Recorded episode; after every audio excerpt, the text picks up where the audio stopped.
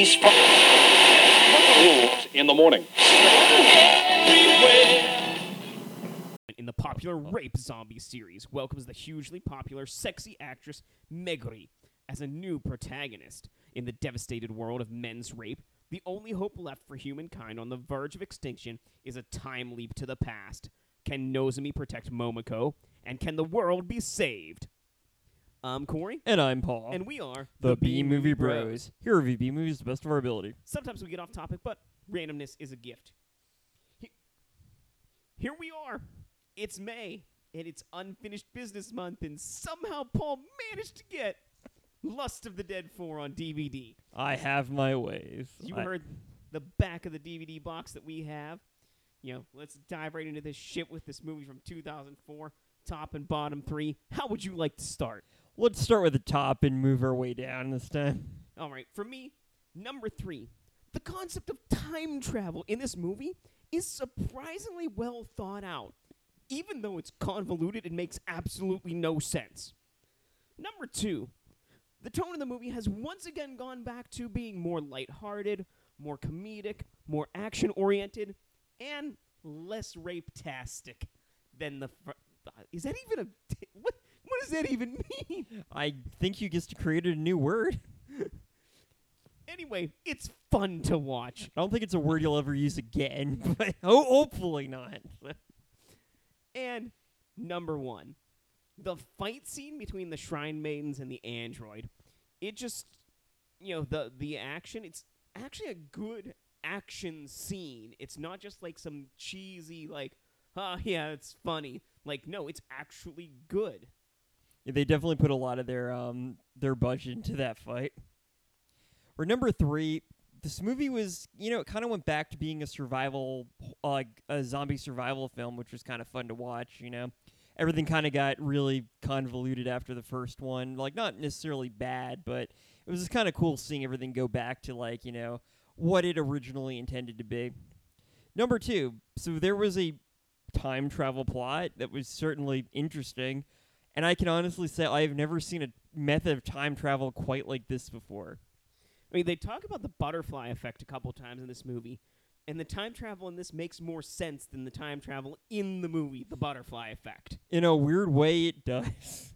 I mean, it wasn't just Ashton Kutcher and like what ice water or something like that. And number one, like Corey said, the fight between the Shrine Maiden clones and the android was just incredible. It was so much fun to watch. I didn't like. It, it's just it's definitely the highlight of the movie and possibly the entire franchise. Well, on to the bottom three. For me, in the third spot, the first 13 minutes of this movie is just a recap of the first three movies or parts or, you know, whatever you want to consider this series. Number two. In the rape zombie apocalypse, you would think women would wear something other than short skirts to help protect themselves from the rape zombie hordes. But no. What do women wear when they're roaming around the ruins of Tokyo? Short skirts and panty, and you know, just I, I there are many more practical things to wear in an apocalypse. they were able to create a time traveling vibrator, but couldn't create like a chastity belt or pants. Number one. So, it's been established for three movies now that when you get rape zombie jizz inside of you, you die.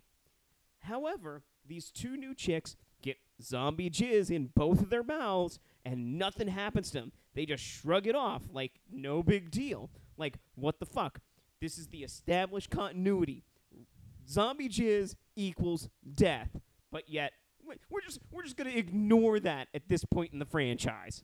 Well, it's kind of like with um, zombies, like regular zombies. Like they'll get blood in their mouths and everywhere, but it's just a bite that for some reason spreads the virus, which never really made any sense. But yeah, this actually makes a lot less sense than that. So, all right.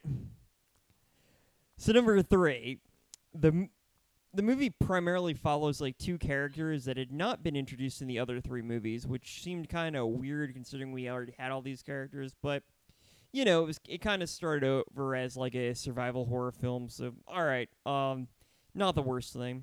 Number two, the fight between the Shrine Ma- the Shrine Maiden clones and the androids, like I said, was incredible. But unfortunately, it didn't last as long as I would have hoped. So, you know, I, there's supposed to be a rematch in the next movie due to time travel and whatever. So, let's see how that one goes. And number one, the recap at the start of the movie was way too long, just like it was way too long in number two and three. And I'm assuming in the next movie, it's going to be like 45 fucking minutes. And this time it took up like nearly 15 minutes of the film, which was just insane. Like, I've. It's kind of like with um Evil Dead 2. Evil Dead 2 or like Silent Night Deadly Night 2 where like half the movie is this recap. It's just it's just ridiculous. Well, it's, it, it's reminiscent of Evil Dead 2 because they replaced the actress. Yeah. So they put this new actress in the old scenes to be like, oh, it was this one the whole time. When they could have just been like, fucking time travel changed it. Yeah, because I think uh, Noz- Nozomi, um, the the nurse and everything, p- is played by a different actress. So they like insert her into the flash, but only some of the flashbacks. You can notice when it's the original actor actress, like every time. Well, we didn't mention the dialogue too much, but we're going to have ourselves a good old fashioned quote war. Quote or Let's quote this movie back and forth. You tell us who had the better quotes. I'll get us started with You can't understand eroticism yet. there is no other way. Just chop off the dicks. We can't forgive irrational male behavior. Looking for Nessie or the Yeti is more realistic. The perfect hermaphrodite. She could get lost in the maze between orgasms. I hope this old man stink will mask the scent of your period. Take my period attack. That ends this episode's edition of Quote Wars. If you have a favorite quote from this movie or anything else you'd like to say about it, please leave it in the comments below. It's time to give this film our final take. Remember, friends, our final take is a score on our shot scale. Our shot scale is a reverse scale 1 to 10, 1 being the best, 10 being the worst. How many shots do you need to get through this film? I gave it a 3 out of 10. I give it a 4 out of 10, which I was surprised about because I was drinking the whole time watching it. But, you know, I feel like I didn't need to drink as much as I did, but it was still fun to do. So, Rape Zombie 4, The Great Clone Shrine Maiden Battle, What has brought title. the film back to a lighter, less rapey note. Much like the second movie, the film is focused more on action and comedy than the, desi- than the dire apocalypse from which no one can escape. Amazingly enough, the series does not conclude with this one, so I'll save my true final take for the eventual conclusion.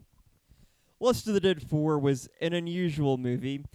I wasn't really sure what, what the franchise was going to throw at me next after all the weird shit from the first three movies, but I certainly wasn't expecting a time traveling vibrator. For the most part, this movie goes back to its roots and plays a zombie survival film, primarily following two characters trying to survive the rape zombie apocalypse. The survivor story is interspersed with bizarre history lessons and commentary on Japanese society that makes for a truly surreal moment, concluding with, as I mentioned earlier, time traveling vibrators. This is truly a bizarre series, and this installment has me both interested and terrified to see how th- everything concludes in the final installment of Rape Zombie Lust of the Dead series. So there you have our final takes, but of course, you know we always have ways to drink away this flick. Drink away this flick. So come on and grab your drink. Let's drink away this flick. Bum, bum, bum, bum. We'll give some drinking games for this film, but remember, friends, drink responsibly. Number one, every time Akira glows, take a drink. Number two, every time you see a new set of boobs, take a drink. Number three, whenever time travel is mentioned, take a drink. And number four, of course, anytime someone says, Momoko, take a drink. Every time you see green fluid, take a drink. Every time the eye patch man talks to the android and they have a bunch of weird flashbacks and history lessons, take a drink. Every time there's a history lesson or some commentary on on Japanese society, take a drink. And every time someone fires a gun, take a drink. And those are your ways to drink away this flick. If you have any thoughts about this movie or anything else being related, leave a comment on iTunes or SoundCloud. You can also email us beamer, bmoviebros@gmail.com. Like us on Facebook at facebook.com dash bmoviebros. Follow us on Twitter at bmoviebros. My personal Twitter at bmoviepaul. Check out all, all other content, including reviews, interviews, and chats from our website bmoviebros.com, where new shows each week. If you want to help support the show, consider donating to our PayPal or Patreon accounts. Links are right below. Well, we've come to the end of week one for uh, Unfinished Business Month. So, of course, Rape Zombie 4, the Great Shrine Maiden Battle, or whatever the subtitle for this one was, is uh, in the number one spot. Yeah, I mean we're off to a pretty decent start. This was um one of the better ones of the franchise. So, you know, after making me sit through this, you know, I had to think, Paul, what's another series that we haven't quite finished yet? And, uh, do you know our good friends Dr. Carnage and Max Assassin? Oh no. Please tell me we're not doing this. So, I just so happen to have a copy of Terror Toons 2 No. from 2007. No. So, until next time, friends, be brave, be alive, and be back for more. No.